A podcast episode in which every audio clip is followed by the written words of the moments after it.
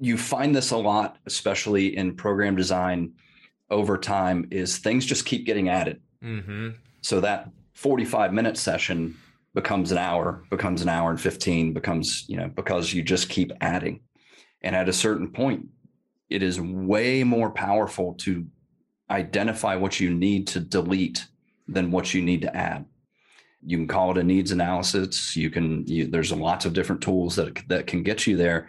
But when you look at it, and, and for me, kettlebell training has been such a focus for so long because it's so efficient, because there are, I, I check so many boxes Yep. by completing a swings and get up workout that I don't need the 10 other things that could potentially get me some of the similar benefits. Right.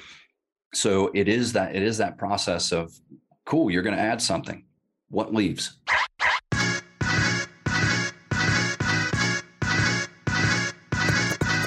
Hello, and welcome to the Physical Preparation Podcast. I'm your host, Mike Robertson, and I'll be joined on the line later today by Brett Jones. Now, before we jump into this week's episode, I want to give you a quick recap of the week that was, what is new in my neck of the woods, and I will do my best to keep this brief. Not a whole lot happened in the last week, mostly because we were on fall break. It was awesome, very much needed. If you had followed the, the three or so weeks leading up to that, there was a lot going on in life, needless to say. I was working evenings. We are in the process of moving out of our old space, now known as iFast 2.0. We are still in the process of moving into iFast 3.0. So there has just been a lot going on, and it was really nice to get away and just spend some time with the family. Went down to beautiful Panhandle, Florida. I know Panhandle's not a city. Technically, we are in Seaside, but it was just great. Had a big house. Uh, since we split it four ways, had a pool in the backyard, had the beach a half mile away. It was just great to get away. Very warm there, you know, like 80s every day. And of course, it's even more noticeable when you come back to Indiana and it's not sunny.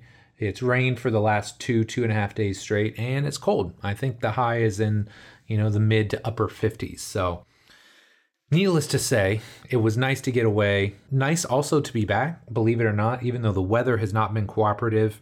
The break gave me some much needed time to just breathe, decompress, get an idea as to what needs to happen in the next three to six months to really push all of the things forward. So, when I say all the things, that means family life, get making sure the kids and Jess are are taken care of, and we continue to grow and evolve.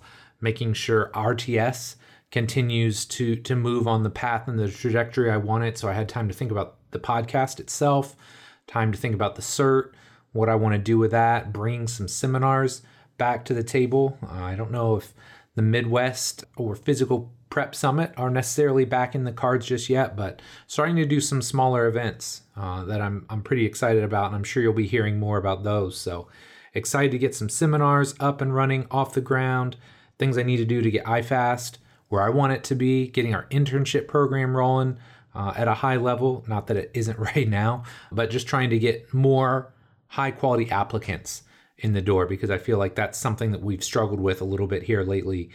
We've been lucky in the sense that we have gotten great interns, but we haven't necessarily gotten the volume that I would like. So, all kinds of things buzzing through my brain, giving me some time to start working on it. I've just cranked work this morning, so it feels good to be back uh, and just excited to continue to hopefully provide value to people such as yourself, the people that come into iFast, because that's what it's all about, man. I want to make sure we're providing great value for anybody that comes in contact with us. So whether you're a client, an athlete, a customer, if you do business with me, I want to make sure that you're getting the most value for your time and for your money. So more to come, and I will fill you in on all of that. But man, this week's episode is just really, really strong. Brett Jones is a guy I've known for, shoot, I was thinking about the other day, probably 13 ish years in total, maybe a little bit longer. I'd known of him for longer than that, but somebody I have a great deal of respect for, taught me a lot about kettlebell training early on. And the guy has quite the story. He's been through quite a battle over the last couple years. So I'm really excited for you to hear from him. So we're going to take a quick break and then we're going to jump into this awesome episode with my guy, Brett. It seems like almost every day I talk to trainers and coaches who are frustrated. Maybe they're frustrated with the results they're getting. Maybe they're frustrated because they don't have trusted resources to learn from. And maybe they're frustrated because they simply don't have enough clients and wonder how long they'll be able to stay in this industry. So if this sounds anything like you, I've got something that I know will help. My Complete Coach certification was created for trainers and coaches just like you, who are serious about the results they get and know that becoming a better coach can directly translate to a bigger bottom line. This certification takes the last 20 years of my life's work and puts it all into one massive course. In it, you're going to learn how to use the R7 system to create seamless, integrated, and efficient programs for clients and athletes of all shapes and sizes. One of the best pieces of feedback I've gotten about the Complete Coach Cert is that people that train Gen Pop people and people that train high level athletes and everyone in between is taking something away from the course. You also learn how to create the culture, environment, and relationships with everyone you train so you can get the absolute best results. You're going to learn the exact progressions, regressions, and coaching cues I use in the gym, from squatting and deadlifting to pressing and pulling and everything in between. And last but not least, I've got an entire section on my assessment process and how to use that to write programs faster and more effectively than ever before. Now, of course, there's a ton more that I cover, but that should give you a pretty good idea of what the certification is all about. Now, here's the thing spots for the certification only open twice per year for a limited time. If you're interested in learning more, my next certification will open soon, and if you join my free insiders list, you'll be able to save $200 when it opens. To get on that insiders list, just head over to CompleteCoachCertification.com. Again, CompleteCoachCertification.com, and then stay tuned for our launch emails very soon. Thank you so much for your support, and I hope you'll pick up a copy of the Complete Coach Cert when it launches. Brett Jones is grateful to the many mentors who have provided opportunities for him and allowed him to stand where he does now in his career. Brett is the Director of Education at StrongFirst, the school of strength founded by Pavel Tsatsouline, who introduced Russian kettlebells to the West in 1998. Brett has been teaching and swinging the kettlebell over the past 20 years, as well as consulting with professional teams and athletes worldwide. Despite his experience and expertise, Brett continues to evolve his coaching principles and remains dedicated to developing the fitness industry's quality of education. Brett joins me today to share what he's learned over two decades of teaching and coaching kettlebells. He discusses the importance of movement screening and evaluation in training and explains why coaches need to do a needs analysis on their program design. He shares how his training philosophy has evolved throughout his career, and last but not least, Brett also describes how he got back into his training after battling and beating cancer. This is an awesome episode. It was so great to catch up with Brett, and I really think you're going to enjoy it. But enough for me. Let's do this.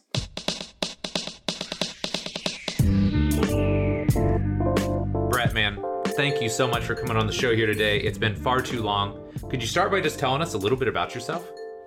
100% mike first off uh, it is fantastic to have the opportunity to be on the podcast and speak to you and your and your audience we were chatting a little bit before we hit the record button and uh, you know i was there in 2008 2009 yeah. to do a kettlebell workshop and um, spend some time and put on an epic eating display yes. at uh, one of the fine uh, restaurants there it's been far too long and it's just great to have a chance to reconnect so the long story of me kept medium is bachelor's degree in sports medicine, athletic training, uh, master's in rehabilitative sciences. Got certified at the second ever kettlebell certification in the States by Pavel in February of 02.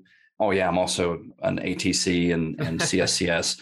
Spent some time working with Gray Cook and, and 2006 started traveling, teaching, and and really developing uh, what became the Secrets of series and the level two workshops for for FMS. Yeah. Currently, director of education for Strong First.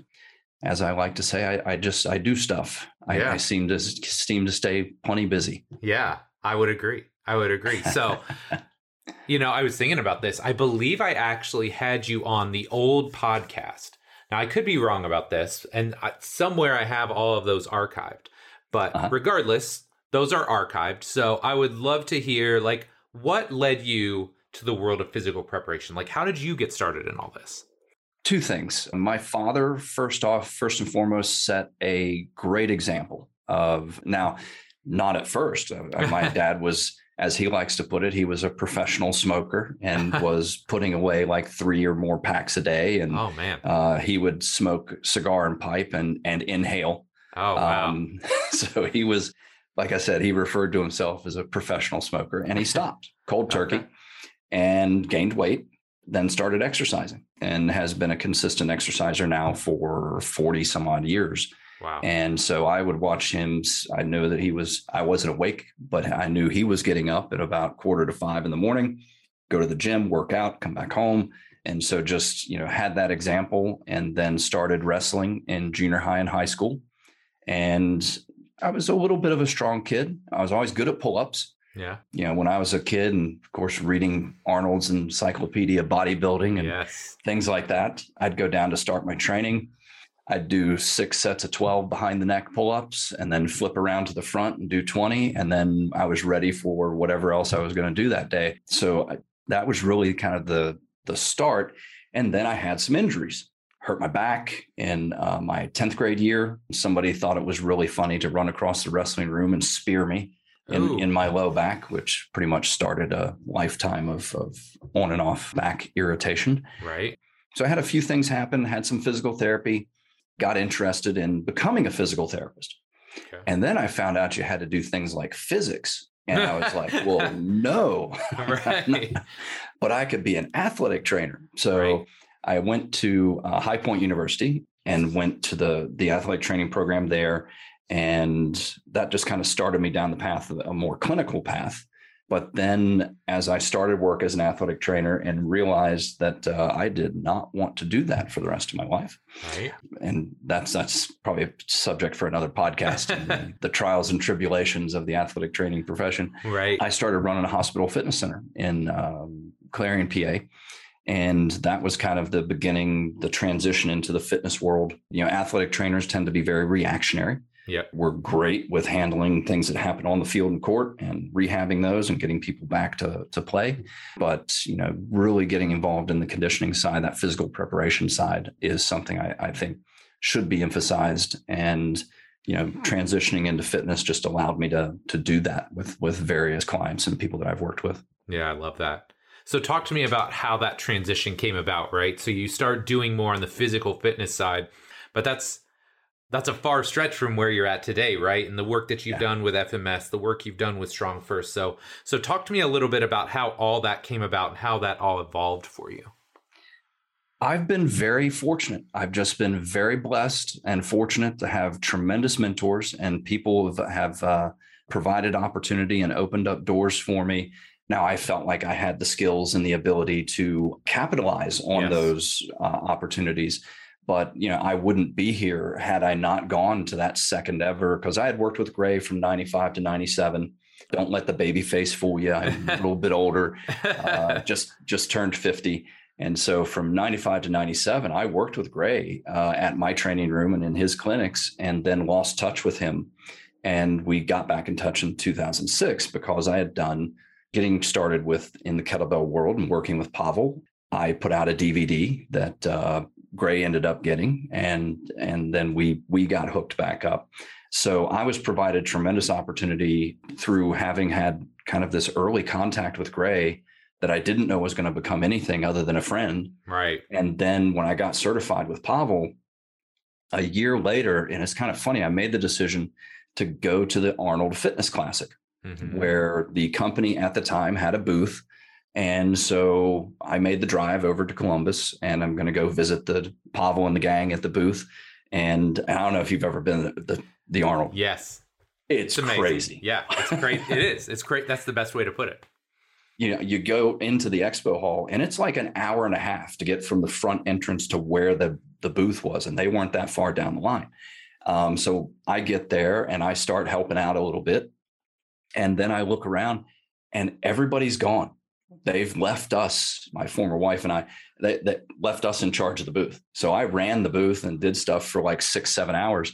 And at dinner that night, Pavel uh, said, you know, come be a senior instructor. And so in, in April of 03, I started teaching at the certs and, and things like that.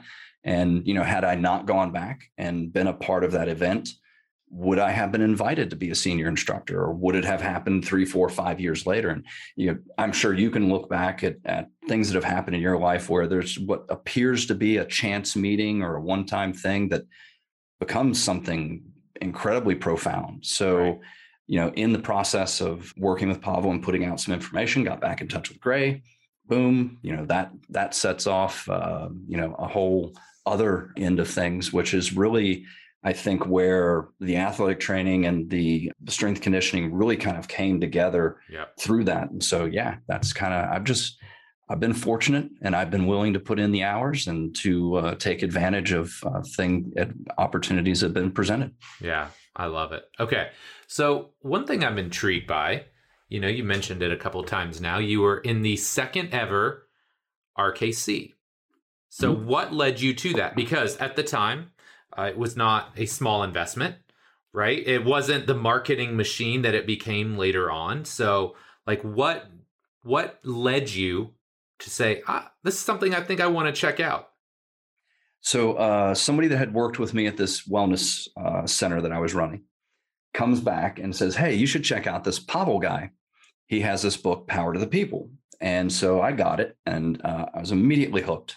Like I, I, I'm like, the the minimalism, the anti bodybuilding sort of stance, yep. the efficiency, the the focus on strength. I was like, okay, I'm in.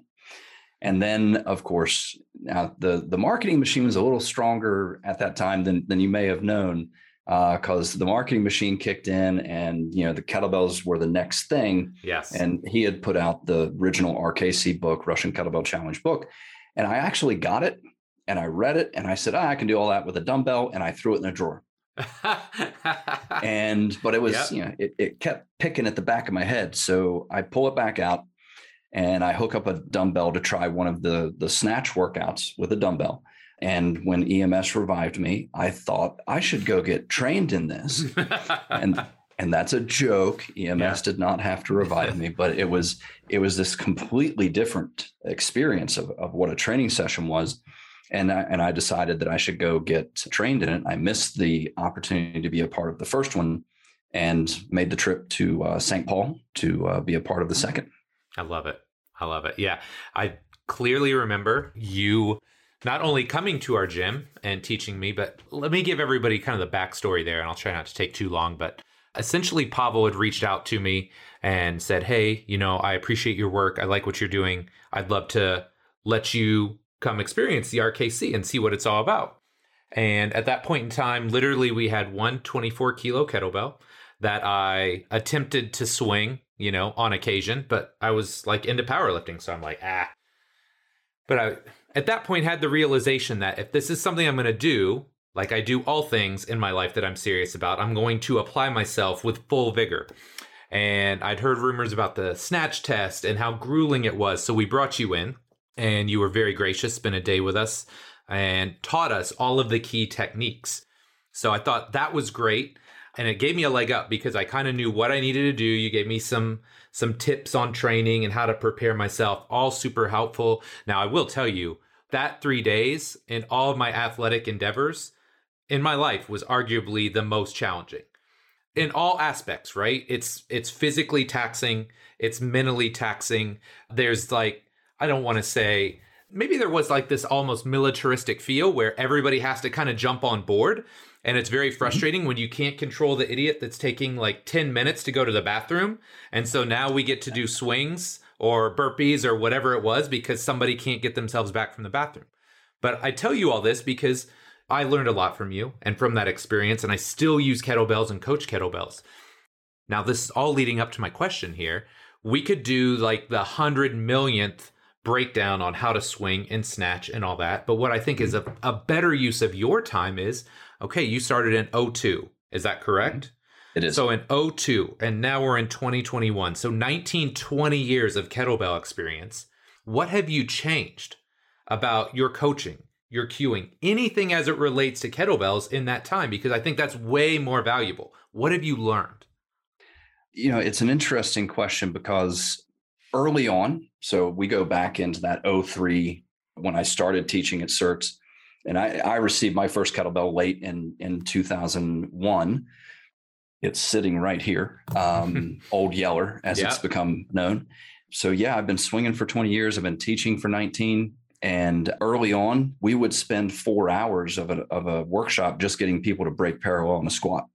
It was it was just nobody came in with like the requisite mobility Yeah. and so where we went over the years was um, how do we get people doing this quicker?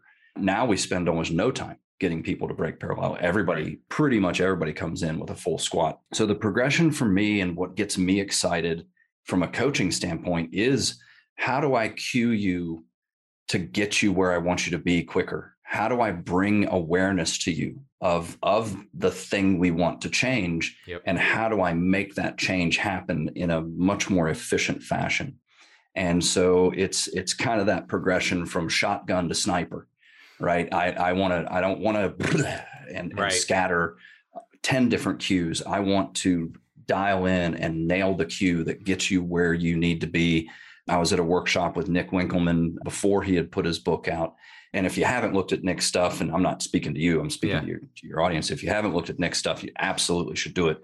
And what I was really happy with when I heard him talk was we were probably 85% there. We had always used uh, physical cues and awareness drills. Um, if I want you to stop leaning back at the top of your swing, I don't tell you to quit leaning back at the top of your swing. I put my fingers back there, give you a little bit of wiggle room, and then I tell you, don't hit my fingers. Yep. And you have to work it out. So that progression and just kind of really diving down into that science of coaching and cueing is really what's excited me over the last few years. Because to your point, 20 years down the road and, and having taught more than a couple of people how to swing, Yep. I still enjoy it Yeah. and I I enjoy it because now I I, I try to bring these rich, multi uh, layered cues to people to get them doing something faster and better. So yeah, that's that's that's what gets me excited. Yeah, I love that. And it's something that I talk about with our interns because we've got some some fresh interns there and I've spent a lot of time on the floor here lately and you know, they're taking like five, ten cues or like, try this. No, no, try this. And I'll go up and I'll be like, no, just do this. and they have that look of, oh. And, and- but but to your point, it's like you're surgical, right? You're surgical and precise, and you've seen so many reps. You know exactly what you want, and you know more times than not the exact cue or the exact tactile thing you need to do to get them to understand it. But the problem is that takes time, Right. right? And and in today's day and age, again, I think we all probably dealt with this. You want it immediately. So a lot of people aren't willing to suffer through some of those reps. So to the young coaches listening to this, understand it takes time, right? Like just because Brett looks at a swing and does one thing and fixes it doesn't mean you're going to have that same level of success. Doesn't mean you can't down the line, but it takes time, right? Absolutely. A- another thing that that I remember now, I'm I'm having all these flashbacks of various interactions, but beyond the one day that you did, we also brought you in when we did our big seminar, big summit every year, and you did a talk on kettlebells. And something that you mentioned there, it still stands out to me to this day. But one of the first things you said was, okay, hey, great, you're interested in getting into kettlebells. I love it. I love kettlebells too. Here's the first question you have to ask yourself What's coming out? What's coming out of your program? Talk to me a little bit about that. I'm trying to remember my point. Uh, Well, okay, so the point was simple though, right? Like most people, we have this additive thought process, right? It's like, oh, in this workout, I squat, I bench, I deadlift. Okay, that's great. But now you don't just add kettlebells in on top, right? Hundred percent. I, I got you now. Uh, Yeah. Um, I got one neuron and it finally fired. You find this a lot, especially in program design over time, is things just keep getting added. mm-hmm.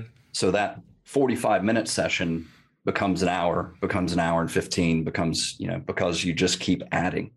And at a certain point, it is way more powerful to identify what you need to delete than what you need to add.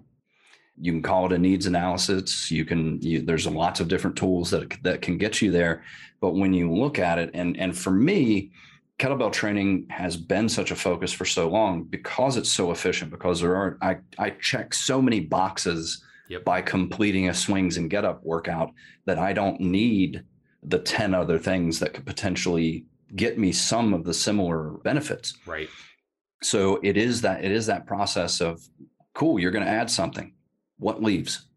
You know, if if we were talking to people that live in New York City or live in an apartment in, in LA or something, and you're like, what are you bringing into the apartment?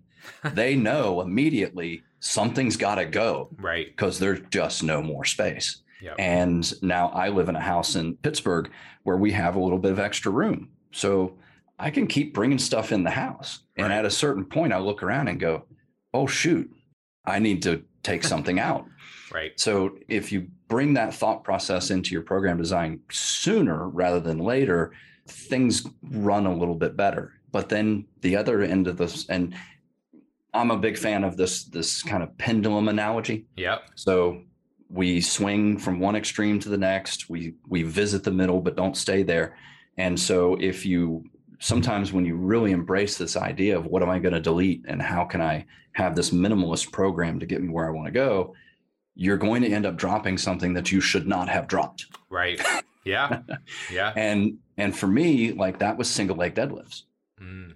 Oddly enough, I ended up having a my right knee scope late in 2019, I think. Okay. Was either 18 or 19. And in preparation for that surgery, I started adding some single leg. My idea was I want to be as strong as possible going into surgery so I can Right. come out, have an easier rehab.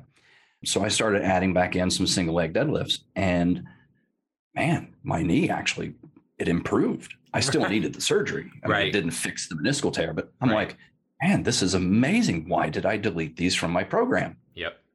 Because I went a little, the pendulum swung a little too far in that direction of what can I delete. Yep. And so it's it's always a, a juggling uh, act. Absolutely. You know, I think too, part of it is just wisdom with age, right? So when you're starting off and you have like five tools in the toolbox, like, oh, well, we squat and we bench press and deadlift, whatever the tools are, right? And then as you go on longer, you start to accrue more tools. And so you feel compelled, well, I have this tool, I should use it.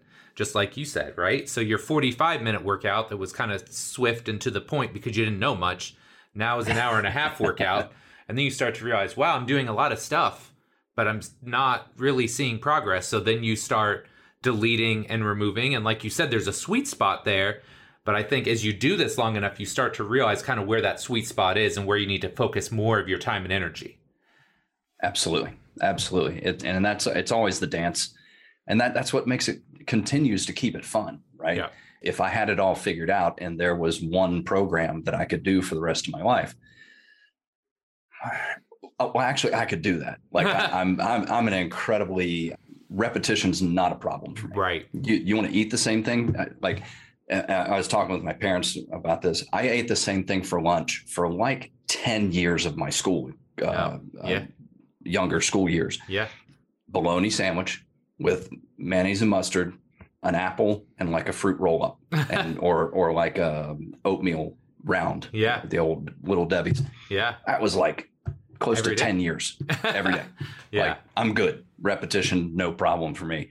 I'm not one of those people that's like, I need variety. If I think it tastes good, I will eat it a lot. right. If I enjoy the workout, I'm do good doing it for a while. Yeah, for sure. Okay, so I don't know if this is still a hot button topic, but I hmm. feel like for many years, right, kind of in that forums, internet forums are a big thing, and the internet's really coming of age. There was this like raging debate over the concept of movement screens and correctives and all this stuff. And luckily, a couple years, we're a little bit removed from that. We're all a little bit older and wiser. I'd love to hear your perspective now what is the role of movement screening correctives all that good stuff what what role should it be playing in our programming in our training as a whole Absolutely. And back to the pendulum analogy, right? At one point, it was if you're not assessing, you're guessing. Mhm. And now we've swung to the other side where everybody, you know, a lot of people are like, well, I don't do any any screening. I I let my I let the exercises be my screen. Mhm. And there's a midpoint. The researchers and and like uh, Robert, Dr. Butler, who has done a bunch of research with the FMS and, and things like that, very openly tell you it's not everything, it's not nothing. it's movement screening. Right. So Howard, you know, and if you if you sit down with a group of professionals and say, is ankle mobility important? Most everybody's going to shake their head and go, Right. yeah, Yeah. ankle mobility is pretty important. Um, should people be able to squat? Yeah, probably. Squat's good. Should they be able to operate in a split stance? Yep. Probably going to have some lunges or rear foot elevated. Yeah, Right. that that probably. If you go down the list of what the FMS checks, pretty much everybody in the room is going to go, yeah, we should probably be able to do those things. Well, how are you checking to see if people can do that? It's not everything. It's not nothing. There's and you know there's all kinds of criticisms and things that have been lobbied over the years. And a common one is like symmetry. Well, nobody's symmetrical, so Right. you're silly because you're looking for symmetry. Well, we're looking for symmetry of score. If you look at the range of what a two can be and all of the patterns, you got a lot of wiggle room. And you can have two very different twos on, on each side, and it's still a pair of twos. Right. So the the thing is, and and this is the the question, the, my elevator speech when people ask me, you know, what it is and, why are you doing this? Do you move well enough to have a positive response from your training? Because that's what we're after. Right. You know, if an athlete's coming in and we're going to stress them in a certain way so that they can improve X, Y, and Z qualities, do they move well enough to benefit from the training you're going to do to change those qualities? Let's find out before we start hammering. Right. And it, it's really as simple as that. And when you look at musculoskeletal risk factors, like ankle's huge. And if if you're not familiar with the new uh, ankle screen that uh, lives within the lives within the FMS now and and has uh, coming up on five published uh, studies on it, it's a really cool, efficient way to check ankle mobility and make sure that you're checking that box before you start stressing people in ways that need ankles. Right. So, really simply, it's that starting point, it's that baseline, and it's managing your minimums. It's not seeking movement perfection. Right. It's manage those minimums. You should be able to at least do X. If you can at least do X, let's get after it. Let's Right. let's go after that. And correctives is interesting because now the trend is, well, I'll just do correct exercise and that'll fix everything. I get a little snarky on this one because because well, I can be snarky. right. And the uh, if that's true, if correct exercise fixes everything, the next time something's wrong with your car, hire a Formula One driver to drive your car. It will never be driven with more technical precision than by that professional. right. Probably not going to fix the car. Right. Or we could just drive the car harder, right? Because that's the other answer is, well, I'll just train through it. Well, okay. Go go on a cross country trip when you know you're here hearing that pinging and you've turned the radio up and you're just going to drive it out. It'll just it'll work its way out. Right. Maybe not. so there's you know easy kind of snarky comebacks to some of the the questions and criticisms, but how are you going to get started with your person with the person that's in front of you? How are you going to create an individualized approach? Yep. The shift in mindset is to opportunity. Where are my opportunities? Where's my opportunity to create change from a movement perspective that will benefit them and everything else they want to do? And where's my opportunity to actually start pushing on chasing those qualities that we want to improve? So it's not about denial. It's not about failure. It's not about dysfunction. To me, it's not about any of those things. It's opportunity. Where's my opportunity to improve? Where's my opportunity to push and go after the qualities that I want to develop? And uh, it's holding myself to a baseline. Yeah. I, it happened to me the other day. I was on on a session with somebody, and uh, I'm like, I bet I'm going to find X. And so I checked X, and that was not the problem. Yeah. But had I not checked, I would have mentally, I would have gone down that rabbit hole and I would have chased that. And uh, when you start chasing something, you kind of almost obligate yourself to find it, Find right? Yeah. Absolutely. And I don't want to do that. I want to have this baseline that allows me to bounce stuff off of it and check all of those assumptions before I start down bad paths. One of the things I'm still shocked by is I couldn't imagine coming in and just cold starting to train somebody. Right? Like there's so many ways you can do this and it doesn't have to be the FMS. It doesn't have to be any specific tool. I mean, look, like how can how are we responsibly training people without any form of evaluation, right? It'd be like going to the doctor and just, okay, you're just going to get this drug, right? Like no history, no background, no labs, just, yeah, we're going to give you this because we think this is the problem. So everybody can have a different approach. But the thing that I find with these introductory type sessions too is it gives you an opportunity to start building credibility, building rapport, taking that time to understand the person standing in front of you. There's movement stuff, there's psychological stuff, there's a lot of things that you can pick up on. And a lot of us don't work in truly one on one environments anymore. Right. So, this may be one of the few times you get to just sit down one on one in this very unguarded, safe space where they can talk to you about this is what's going on. This is what I've tried before. So, there's just so many benefits to it. And I just can't fathom people not doing it in some form or fashion, right? We can disagree about which method is best, what tool, system, whatever, but like hopefully we can all agree that taking some time out early on to evaluate somebody is probably a pretty big deal. 100%. And 10 different directions we could go with this, right? Right. Florence Kendall's Mystery of the History.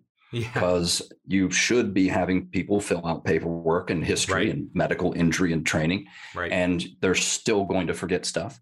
Yeah. Just like I mean, I had a knee surgery like two years ago, and I str- I struggle to remember that it was two years ago. Right. Um, so there's going to be things that pop up when you in the process of screening somebody, and you find an ankle that's restricted. And so, like, well, has any? Oh, yeah, I, I sprained that back in high school, or you know, yeah, that was a problem when I played this, or whatever the, the case may be. And they start realizing that, man, this person, and and I've had this response from so many, not only people that I've screened, but professionals that I've worked with, come back after having learned the movement screen and things like that. And and one of the common refrains they get from their clients is, yeah, um, nobody's ever really cared to look Right. at how I move and maybe try to find some of these things beforehand. And again, I, I'm going to I kind of hammer away at the ankle example nowadays Yeah. just because it's such a an easy example and so prevalent and, and so impactful from a musculoskeletal wrist standpoint. But if you find that tight ankle and the person comes in and says, Well, I'm having trouble squatting, and you find tight ankles, well, winner, winner, chicken dinner. Right. I, I, I know that I can go after those ankles and I can probably have an impact on helping this person squat better. Yep. And so again, opportunity. Where are my opportunities? And if you look at it from that standpoint and you apply it and just use it as a baseline, it's it's again, it's not everything. Yep. It's not nothing. It gives me a starting point. And um, you know, the thing we haven't touched on is when you find pain. Yeah. Uh, somebody comes in and says, "Well, I want to get fit." Well, some things might come off the table because there's a shoulder pain or knee pain, or and they they might even not know about it. Yeah. Because what's getting ready to happen is, and and let's assume that this is somebody who has not been exercising. That person who has not been exercising is now about to ask ten times more of their body than Right. what their daily activities will demand of them. They they could have a knee that doesn't do everything it's supposed to do without pain and they don't know about it because they haven't asked their body for for these things. And then Yep. you just throw them into an exercise program and they get knee pain. And then yeah, the the technically correct exercise thing is also interesting to circle back on that for a second because Yeah. people are like, well, okay, so I see a problem in the squat. Well, what is it? Is it an ankle? Is it a T spine? Or are they not able to, to have good lumbopelvic control? What's what's going on in that squat? So if I just jump into the te- technically correct execution and I don't check the movement and I find a problem in, in the execution, now I got to go back and check the movement anyway. Right. So why not just do that first? Let's Right. just take it off the table. Right. And, and to your point, like I'm obviously a fan. I, I, I'm a little bit, and this is an old commercial that most people will not remember, but uh, the old Remington Razor commercial. I liked it so much, I bought the company. You know, I, I liked it so much, I teach for the company. right. Um, I'm a fan. Yep. Have a baseline. Have something that allows you to really individualize that approach. Look for those opportunities, and and those opportunities could be from that quote corrective standpoint of improving that ankle mobility or giving somebody better lumbopelvic control, or it could uh, easily identify for your programming. All right, I'm pushing on these five areas right now because I can. Yep. Yep. So, one other thing that I want to talk about in this vein, because I feel like this is very important to hear. You mentioned the point of, well, we're all asymmetrical. So, Mhm. why worry about symmetry? Yeah.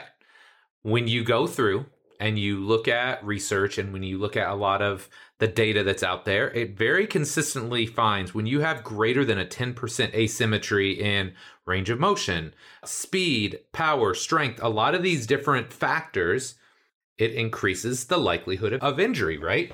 So it, it's it's always humorous because they say, "Oh, well, we're asymmetrical," and just assuming like, okay, so I have this massive asymmetry, and I'm just going to let it run rampant, right? So like one of the things that I always try and describe is, "Hey, look, I'll have that discussion with somebody. They'll be like, "Oh, well, this side feels different than the other," and I'll be like, "Hey, you know, that's okay." Right? We are asymmetrical. The goal is to manage those asymmetries and minimize them, right? We know we're not going to be, just like we're not going to move perfect, we're not going to be perfectly symmetrical, but we're also not going to let these asymmetries run rampant to the point where now we've got potential injury risk going up because we haven't taken care of simple stuff that we could do in their programming. 100%. And so the example I'll go with here is within shoulder mobility. Okay. Um, if I have a 20 centimeter hand, I can reach between 20 and 30 centimeters and score a pair of twos. Yep. That's a big difference. It Right. allows for individual structural differences. And, and I'm a huge fan of looking at those structural differences. Um, Yep. I've got kind of square pegs and round holes for my hips. So I, I adjust my stance and do what I need to to train with that. But you know, so you can have a 10 centimeter difference in reach and still be symmetrical in, in the FMS scoring. And so we run into what we would call expected asymmetries. Oh, I was a one-sided athlete. I th- I pitched Right. baseball. I was a hockey player, am, are, and so I've got a three-two shoulder. Okay, I'm not just going to green light that and say, oh yeah, that's that's because of hockey. The things that sit underneath that, your neck. Do you have nice range of motion at the neck with no pain? Do you have T spine mobility? Can you control your scapulas? Right. Well, and breathing. So, Yeah. you know, there's four different things on the list for me before I ever even think about your shoulder. Right.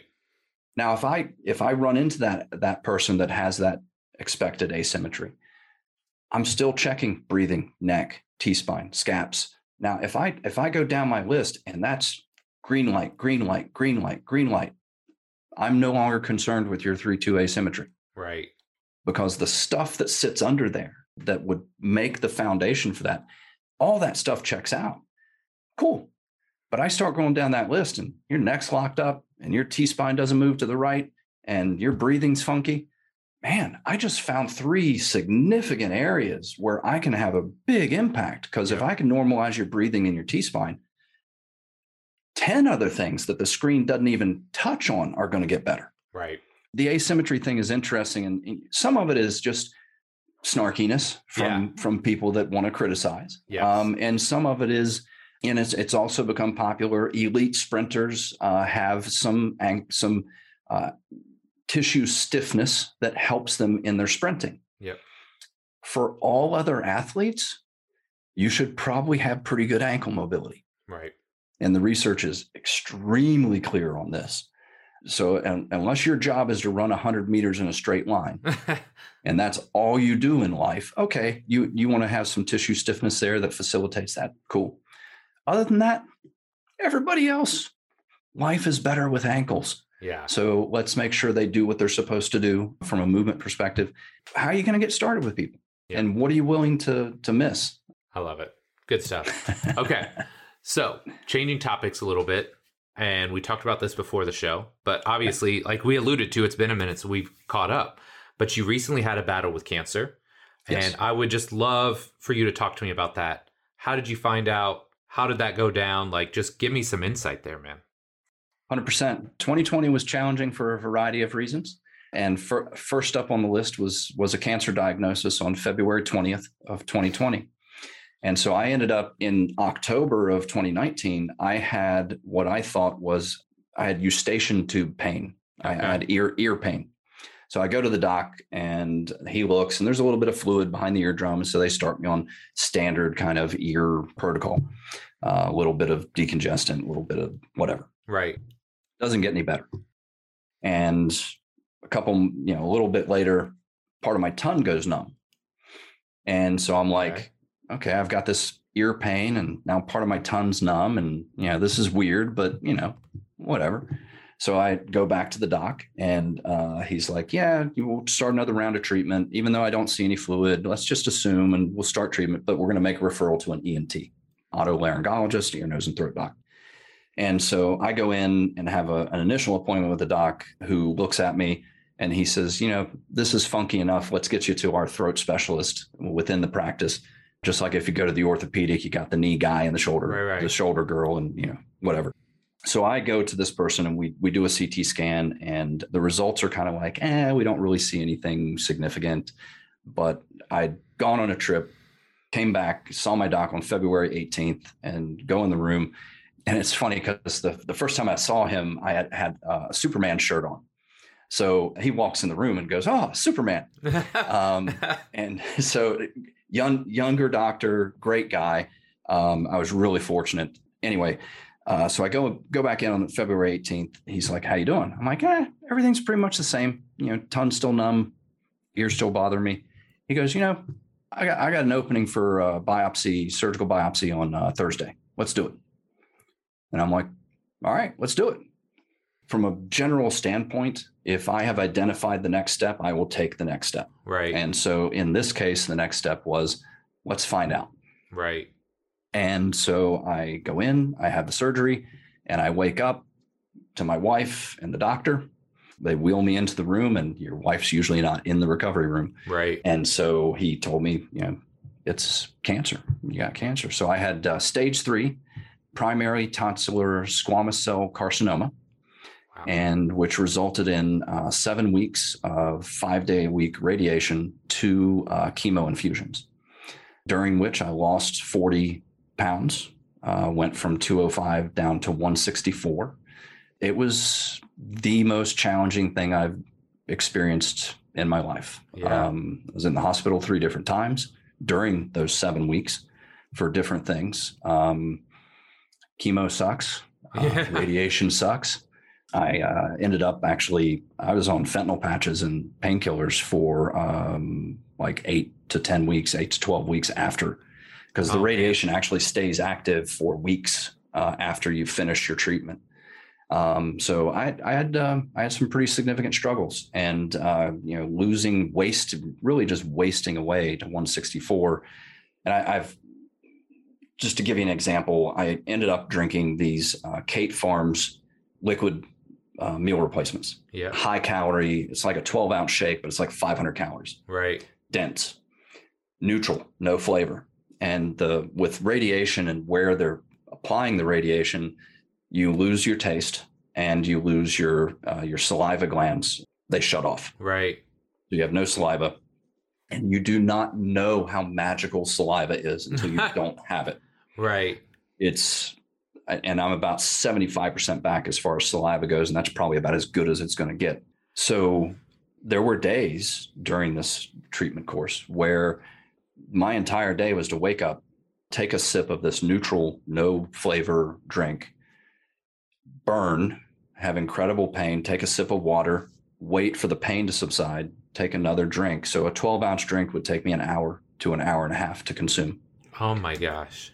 And then I would uh, sleep for five or six hours, and then I'd get back up and repeat, and go back to bed. And so it was, it was, you know, people talk about uh, they they do things to find their limits. I don't recommend this particular way of finding your limits, Right. but I have a better idea of where my limits are now. Yeah. Yeah, that was challenging. And uh, thank God for my wife and uh, her support and caretaking. Wouldn't have made it uh, Yeah. without her.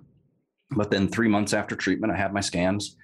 I heard my new favorite acronym, NED, no evidence of disease, Okay. and uh, have continued to be clear. I'm, I'm uh, a year and four months or so since the end of treatment.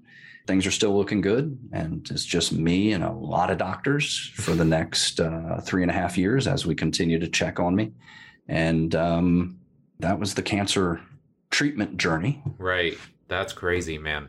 That's crazy. And like we alluded to before the show, but you know, when you're younger, you hear cancer and it applies to like grandparents or maybe your parents. And now, some of us, as we get older, this is like a real thing for us, right? And obviously, we know Alan and, and the, the struggles that Alan went through many years ago. But man, to hear that happen to you is crazy. So, I want to hear next because I don't want to leave it on that. I want to hear about like this road to redemption, right? Because obviously, I'm looking at you right now. You look very fit. You don't look much different than uh, I would remember many years ago. But how did you come back from that? how has your training evolved because i think this is relevant like there are people that are dealing with this right now like how do you come back from this on the back end and get back into shape and feel like you're physically strong and fit again it's uh, amazing. So first off alan was a tremendous source of support and friendship during my treatment and you know talk about somebody that knows what you're going through. Right. You know he was just he was amazing. He reached out and I, i've known alan for years. He was a great source of support. But here I am. I'm X number of weeks, 12 or whatever weeks after treatment, and I'm 164 pounds and I am just wasted away. Yeah. And so for me, uh, and I've restarted my training many times over the years. Right. I've had I've had different things happen. I am not a garage kept single owner that was only driven to church. I have mileage. Right. And so I've restarted my training many many times, but this was truly for me starting over. I just was wasted away. So I started back with some a couple weeks of just kind of basic body weight work, just trying to do some push-ups and some you know air squats and yep. you know, just kind of get things moving again. And then uh, you know started back into some kettlebell training. Initially, it was a little more like swings and get-ups and just trying to you know get things back and pretty quickly realized that I needed to establish my strength base. And so I started doing, there's an old article on it on the StrongFirst site, Strength Aerobics. And uh, essentially, and I'm actually, I've got, I'm almost done with an ebook uh, on the protocol. And, and mm. it's, this is basically a lot of how I trained coming back. It's a real simple protocol, clean press squat. You can add a snatch. I've got about 30 different variations of, of this thing that I do on a, on an ongoing basis. And as I started to do that, one of the things that my wife did for me, which was uh, very useful and, and I'm thankful for because I have a tendency to maybe overreach. and, uh, you know, she's like, you are not allowed to go over this weight, period. Yeah. Right. And, and it was the advice that I needed. It was, and it was a, a guardrails that I needed to be put in place. And um, so I did a lot of work for me, and, and you know everybody has their different baselines, and and uh, I had a pretty good strength baseline. So for me, starting over was the 24 kilo. Yep. And realizing, oh my gosh, this thing got heavy. Right. It, must have collected gravity. Yeah. Uh, but doing that protocol, getting back to training consistently and things like that, uh, my weight's back up to about 185 and I'm just kind of at a nice level now. My strength is pretty much back. Prior to cancer and treatment, I was uh, doing a lot of, and I haven't gotten back to training for Sinister yet, but I was doing a lot of swings and get ups with a 48. Yeah. And my strength aerobics workouts at that time would primarily be like with a 36 and maybe I'd sprinkle in some sets with a 40 kilo. And I'm back to being able to do those sort of strength aerobics workouts and wow. swings and get ups with a 40 or no problem. And, you know, so I've, I've gotten back. Um, and I knew when I started training again, I knew it would be a year. Yeah. To really feel like I was back. And, you know, during that time, there's different things that I'm, you know, like my saliva came back uh, a little bit. I had to start Synthroid mm. radiating the neck has a tendency to kind of not do great things for your thyroid. thyroid. Uh, yeah. Uh, so I'm on Synthroid on a on a daily basis now, and but for me as a professional, so that's me as the person. Right. For me as the professional, really kind of relearning all of my skills. Yeah. Was just a tremendous opportunity for me to have that experience again and to be able to relearn, learn anew all of these things that I took for granted. And that's just made me a better better coach and a better better professional. For sure. I appreciate that outlook too man because i i don't think a lot of people would have that outlook on it. It would be very kind of woe is me and you know i'm sure there probably were those days but to have that look of hey man this is a time to start fresh and look at things through a new set of eyes that's really refreshing dude so okay if you could alter the space-time continuum and give young Brett Jones one piece of advice, what would it be? Relax. Hmm. I don't think anybody's Um, ever said that. I like that though. I was talking to my parents recently, and uh, we were talking about a couple of things. I've never been young, and uh, yeah, I just I was just kind of born an old soul. um, I I have never. There are times where I'm just not good at fun. Right, Mhm. I, I just relaxing and having fun. Uh, I'm a workaholic. Yeah. you know, I've done various bouts of counseling and things like that over the years, and and this counselor just kind of worked me right into the corner that she knew I would be in, and um, asked me a few questions. You know, what's the role of a of a of a father? Work. Ooh, wait. There's probably a f- some other things on the list, but that was that was my response. And so, if I could go back in time, relax, enjoy. There's probably ten memes that I could find that would that would be uh, in that direction. But yeah, that's that's that's where I'd go. Yeah, I like that a lot, man. Okay, last but not least, we got our lightning round. So, four fairly short questions. Your answer can be as long or short as you like. Number one, and I realize this is hard. Nobody's asked me this, but I know it would be a hard question. But number one, what's your career highlight so far as a coach? You know, it's not one, but it's one theme. Okay. and it is this the success of my students. I've worked with people that I've helped walk again. I've worked with people that have accomplished their StrongFirst cert. I've worked with people that have accomplished an athletic endeavor. I've worked with grandparents who could get down on the ground to play with their grandkids again. And no one of those things is a superior achievement because every one of those achievements was important to the person that I was working with.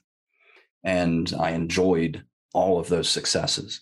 Yep. And so that's it. It's when I read that question, I was like, yeah, it's not one thing, but it is, but it is one thing. Yeah. It's the success of my students. yeah. That that is a pretty powerful one. I might have to steal that. Except it would be it would be it would be like uh, same theme. It would be like the success of the people that have worked with us, right? Like the interns, the coaches that have gone on, the athletes that you've worked with that have achieved certain levels of success.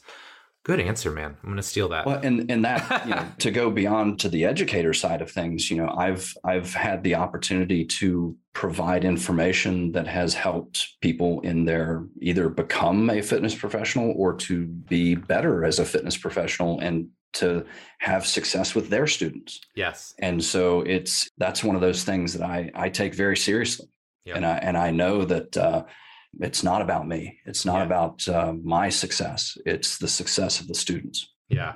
So just to riff on that for just one moment, I don't want to tease out our lightning round too long, but I mean, just just think about it like this, and this is something that I always try and describe to people. They're like, "Well, why do you enjoy teaching so much? Like not just coaching, but teaching." And I always think of teaching as like that's the the time to leverage your skill set, right? Because now if I impact 10, 15, 20 coaches, like how many people do they work with? It's the pyramid effect, right? So coming back to you, the fact that you came and you taught me kettlebells at IFAST, and then I went and did the RKC at the time, you know, and interacted with Pavel and had these other great coaches. Like I, I'm not joking. Like I've taught hundreds, if not thousands, of people how to use a kettlebell over the years. So the leverage that that gives you is really impactful. So I like that a lot, man. That's cool. Awesome. That's cool. Okay, number two. What do you enjoy most about teaching kettlebell courses? It's the light bulb. It's the aha moments. It's the I didn't think I could do the, that moments. You know that that's pretty much it in, in a nutshell. It's looking for those opportunities and and finding those successes. Okay, so one more side note. Just be again, I'm just having like like all these like memories come back, but I still I don't keep in touch with them as much. But people that I legitimately only met one time at the RKC, I still interact with via like social media and stuff. The camaraderie, right? Because there was like a group of 10 of us and we hung out and we were in a group. And when it was all done, we had dinner and drank beers together. It was like the camaraderie you develop was very powerful. And to expand on that for just a minute, because you mentioned the challenge, Yeah. right? Um, it is a physically, mentally demanding weekend. It still is. And it is, from lack of a better term, a rite of passage. hmm which we have so little of in our society. Yes. And so to be put in that situation, to have to physically perform, to have to take in the information, to be able to to turn it around and coach people, it's a it's it's tough. And so coming and then there's the snatch test and the grad practice and you know there's there's a lot that happens. Yep. And so being put in that situation, one of the things that that is has been very impactful and, and that I'm proud of over the years is we have a good number of military and former military or first responders who come through the the cert and they feel like they've found their tribe again. Yeah. They feel like that, you know, because there's there's expectations, there's standards, there's requirements. There is that rite of passage. Right. And so that is uh, it is impactful. And again, something I take very seriously and that I'm I'm proud of. yeah, that's awesome, man. Okay, number three. This may not be a lightning round question, but I'm going to use it anyway. By your definition, what does it mean to be a leader? Oh boy. You know, it's it's interesting because over the years and as I progressed with Pavel and as I've done more within with Pavel and StrongFirst and FMS, I have ended up in this position of of leading. And man, defining that is is hard. And that's probably why there's so many books yes. on leadership but i think leadership is bringing people bringing people on this journey and you're you're bringing them to hopefully just better performance success however you want to define that but how are you going to lead them on that journey and and the the job of the leader is to figure out we got to turn left we got to turn right we, you need this piece of information at this time and um, and then in the end it's empathy and it's openness Yeah. I'm open with my vulnerabilities and and the things that I've been through and and you know that from a leadership standpoint gives me the better ability to be empathetic to understand what somebody's going through and maybe you know help them in a way that other people can't. Yep. Success is kind of a, a theme uh, that's running through this, and I didn't know we were going to end up there, but that's where we ended up. But yeah, how are you going to bring people on that journey, and how are we going to find success? I love it. Okay. Last but not least, I really want to know the answer to this one. What's next for Brett Jones? All the things that you've Oh. been through, all the things that you've done. What's next, man? I'm finally going to put out a book Oh, of, nice. of some sort. Uh, it is going to be on this strength aerobics uh, Okay. protocol.